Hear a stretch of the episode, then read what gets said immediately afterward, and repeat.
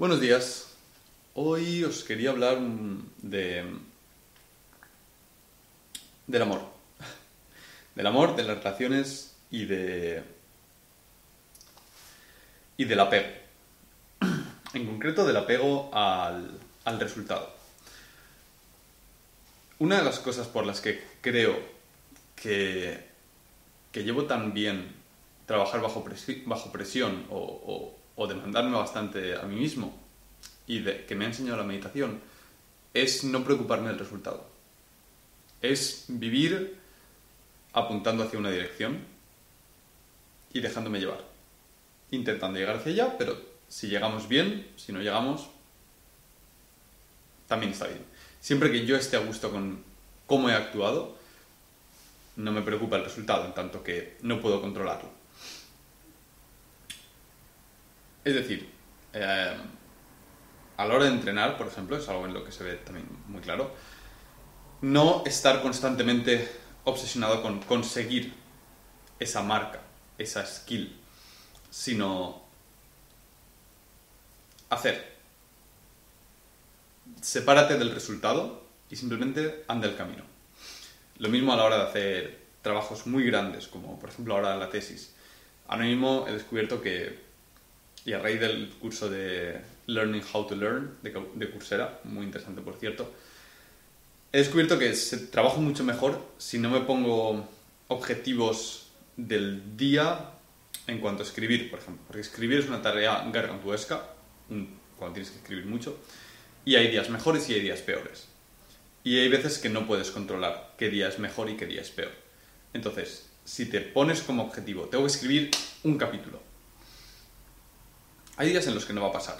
Y no está en tu control. Hay días que has dormido mejor, hay días que has dormido peor, hay capítulos que se te atragantarán, hay capítulos en los cuales el hecho de escribir el capítulo te hará darte cuenta de que no lo entendías tan bien y tendrás que repensarlo y tendrás que, reescribirlo. Y eso está fuera de tu control. Entonces, he aprendido que si me separo del, del resultado, si en lugar de trabajar por tengo que hacer un capítulo, digo, me voy a sentar a escribir todos los días. Hay días que, escri- que escribiré cuatro horas, hay días que escribiré dos horas.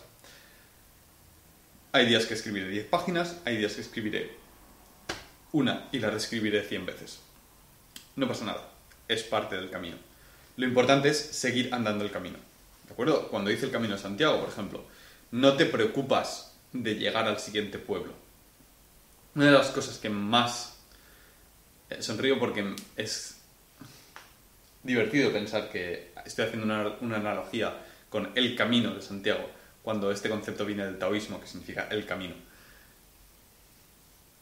Cuando hablas, cuando andas el camino de Santiago, no te preocupas de llegar al siguiente pueblo. Quieres llegar, pero tu objetivo no tienes objetivo, solo andas el camino. Y paradójicamente, andar el camino te, llega, te lleva a tu, a tu objetivo. Y te lleva sin la ansiedad de conseguir una meta cada día. Es decir, una de las cosas que más me gustaba del camino era andar sabiendo que era completamente libre de mis decisiones. Que si un día no me apetecía, podía quedarme en el pueblo de antes. Que si no me apetecía, podía ir al pueblo siguiente. Que podía llegar a las 3 o podía llegar a las 7. Solo tenía que empezar a andar. Y no te preocupas de si vas a llegar o no en el momento en que empiezas a andar. Solo andas. Cada mañana te levantas, pones tus cosas en la mochila, desayunas y empiezas a andar. Con un primer paso. El primer paso que darías como si fueses al banco de enfrente y te fueras a sentar ahí. Solo que en lugar de ir al banco de enfrente, vas a ir 20 kilómetros más allá. Y no es más que un paso detrás del otro. Pero te tienes que olvidar del resultado. Te tienes que olvidar de estoy andando hacia, hacia Santiago. Y tienes que dejarte. Tienes que separarte completamente de la idea de que tienes el objetivo de Santiago. Porque si no, si tienes ese objetivo, cada día que no llegues a Santiago va a ser un mal día porque dices, todavía no he llegado. Y lo mismo con las metas en la vida. Cada vez que tienes una meta, tienes que tener una meta como una dirección, una orientación, no como... No tienes que sentir apego hacia esa meta. Pues, si- no, Yo ahora mismo, en, el ejemplo del entrenamiento, he estado muchos años trabajando por conseguir una plancha. Muchos años. Eh, empecé en, en primero de carrera y, y estoy teniendo ahora el planche que, que me gustaría tener. Si hubiese estado anclado emocionalmente a ese objetivo, no habría llegado hasta aquí. Porque cada día que no hubiese progresado hacia el objetivo, cada día que me hubiese dado cuenta que estaba haciendo algo mal avanzando hacia, ese objetivo, cada día que me daba cuenta de que no tenía la plancha que me gustaría tener, habría sido un mal día. Lo mismo con los pinos en una mano. Hay que separarse del objetivo. Hay que entender el objetivo como una dirección. Y si no sucede, porque hay cosas que no podemos controlar, no hay ningún problema. Puedes dejarlo ir. Si ahora se alinean los astros para joderme y hacer que no pueda acabar la tesis de máster, tendré que aceptarlo. Lo importante para mí es haber andado el camino. Eso es lo que me trae paz. Saber que he andado lo mejor que podía andar. Que he hecho lo que tenía que hacer, lo he hecho bien, estoy orgulloso de mi trabajo. Y si las circunstancias se alinean para que yo no pueda acabar algo, aceptarlo. Entonces, esto me lleva al, tema del, amor, que era de lo que quería hablar hoy, en concreto, y de las relaciones. Eh, y de cómo aplica esta, esta idea de despegarse del resultado. Y va a sonar muy hippie, porque e, es muy curioso que cuando diferentes filosofías o diferentes ideas convergen en un mismo concepto, pero explicado con otro nombre, sabes que hay algo ahí importante. Esta idea que os quiero presentar en, en la filosofía taoísta, digamos, es, es separarte del resultado. En, en la cultura hippie es amor libre.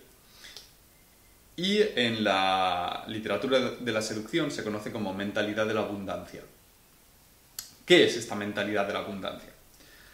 Esta mentalidad de la abundancia, este separarte del resultado, este amor libre, significa dar sin esperar nada a cambio.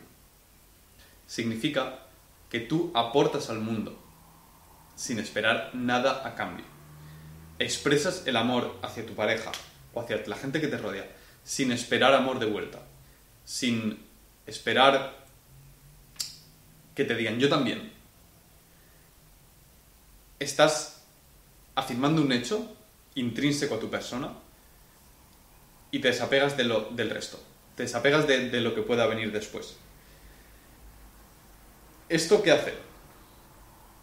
Hace que la gente no se sienta presionada para expresarse, para expresarse o para comunicar contigo algún hecho, algún sentimiento, algo.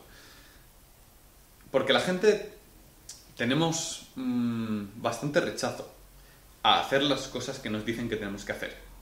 Porque nos sentimos como si fuese una trampa. Nos sentimos como si no fuese nuestra propia decisión. Si haces algo porque lo tienes que hacer, aunque quieras hacerlo, tu cerebro interpreta que lo haces porque lo tienes que hacer. Y eso no le gusta nada. Eso lo cortocircuita mucho.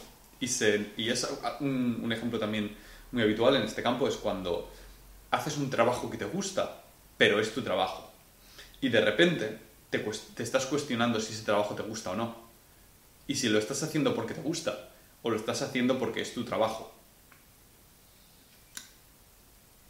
Y, he, y puede llegar a ciertas crisis existenciales. Entonces, lo que os quería contar en este vídeo es que cuando tomas esta actitud de dar sin esperar nada a cambio, estás tomando exactamente, exactamente la posición de alguien que es no, needy, que no tiene necesidad. Alguien que está seguro de su persona, de sus actos, de su pensamiento, y solamente quiere compartir, quiere dar. Y nos gusta mucho la gente que hace eso. Nos gusta mucho la gente que hace eso. Queremos estar a su alrededor. Y es muy difícil, es muy difícil dar sin esperar nada a cambio. Pero cuando lo haces,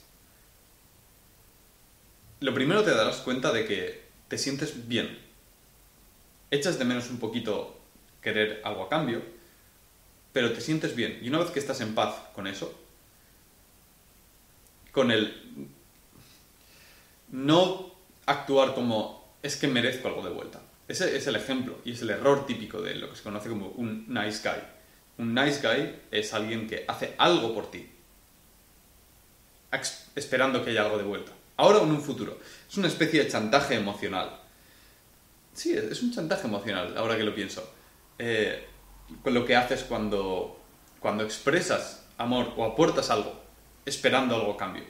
Es un chantaje, es como, si no me das algo a cambio, yo no voy a volver a expresar mi amor por ti.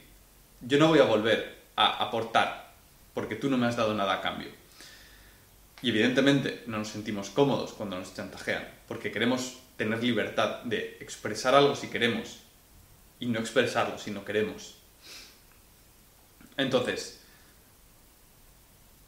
la idea del amor libre, conceptualmente, ¿vale? Quitando la parte de la poligamia y amar a todo el mundo, que, yo creo que hay que amar... A... Uf, qué hippie son esto. Creo que hay que amar a todo el mundo, pero no en el sentido hippie exactamente. Yo siento un amor muy profundo por cualquier persona, creo que las personas em, son buenas y que el mundo es muy difícil y que eso hace que las personas tomen malas, malas decisiones. Pero en general creo que tener una predisposición a desear algo bueno a la gente es positivo. Y irónicamente, cuando, cuando menos esperas más recibes. Y lo mismo ocurre, por ejemplo, en el ámbito del entrenamiento. Cuando no puedes, o en el ámbito de la, de la dieta, en general tú no puedes convencer a alguien. La gente se convence a sí misma. Tú no vas a poder convencer a nadie. No, por mucho que pienses que sabes algo que va a ser muy útil para esa persona, no vas a poder convencerla vas a intentar decirle, tienes que hacer esto, tienes que entrenar porque es bueno para ti, y la persona va a sudar de ti. Tú tienes que ser tú mismo, estar pleno y dar. Dar, cuando la gente te pregunta, tú contestas, pero no intentas ponerle el embudo en la boca y metérselo. Y sobre todo no esperas hacer eso y luego que te den algo a cambio. Tú das, eres, tienes que convertirte en una fuente de bondad y de luz que radia independientemente del resultado. Y eso te va a traer mucha tranquilidad y mucha paz para contigo mismo. Y va a mejorar mucho tus relaciones. Va a mejorarlas mucho. Y te va a convertir en alguien más atractivo, alguien más carismático y te va a hacer estar en paz contigo mismo. Y me resulta muy curioso cómo estas ideas tan tan antiguas, están un poco olvidadas hoy en día. Y, puede, puede revelarse en algo tan sencillo como mandar un mensaje por Telegram o por WhatsApp sin esperar nada a cambio, sin esperar una respuesta. Es, yo quería compartir esto contigo. Si lo lees y te apetece contestarme, estupendo. Si no te apetece contestarme, yo estoy tranquilo. Y